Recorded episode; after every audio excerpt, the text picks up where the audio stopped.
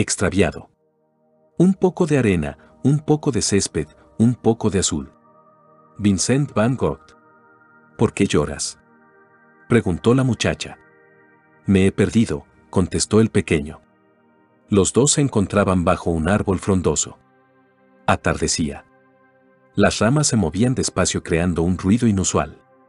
La chica acarició con ternura al niño. ¿Dónde vives? No lo recuerdo, contestó. Se hizo un silencio. El chico se sentó en la hierba y observó el horizonte. Lloró. El mar y las montañas aguardaban a lo lejos. Todo esto es tan hermoso, murmuró mientras derramaba las últimas lágrimas. Sí que lo es, dijo la chica al sentarse junto a él. Recuerdo a mi madre y junto con ella, el mar. Pero ella no tiene cara, fue hace mucho tiempo, comentó con una voz diferente. La joven se sorprendió al notar que el niño se había transformado.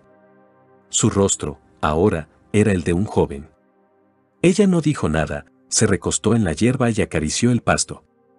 No recuerdo a mi padre. He olvidado su rostro y no quiero recordarlo, continuó el joven. ¿Te hizo daño? No lo sé, contestó, solo escucho el sonido de campanas y sollozos. Todos lloran. Yo no lloro. La chica se levantó. Cortó una hoja, la mordió y la saboreó. El joven ya era un adulto. ¿Cómo llegaste aquí? Preguntó la chica. Me trajo la brisa. Vine en un caracol.